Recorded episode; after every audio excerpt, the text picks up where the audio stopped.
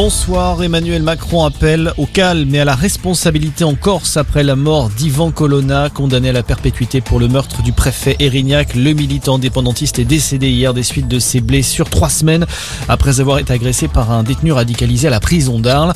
Des conséquences en seront tirées. On ne peut pas laisser un tel geste se passer dans nos prisons, a indiqué Emmanuel Macron.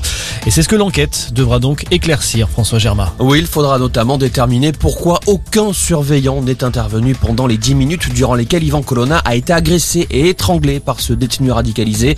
Avant le drame, aucun conflit ou dispute n'avait éclaté entre les deux hommes qui, selon l'administration pénitentiaire, se côtoyaient régulièrement, notamment dans la salle de sport de la prison d'Arles. Son directeur sera d'ailleurs entendu demain par la commission des lois de l'Assemblée nationale.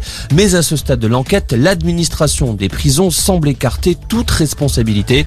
Entendu la semaine dernière par les députés, son directeur a assuré qu'il n'y avait eu aucun signe avant-coureur de cette agression. Les premières conclusions de l'enquête administrative seront rendues publiques début avril. Toujours au chapitre judiciaire, l'ex-maire de Marseille, Jean-Claude Godin, condamné à six mois de prison avec sursis. Il a été reconnu coupable de détournement de fonds publics par négligence dans l'affaire des heures supplémentaires fictives des agents municipaux.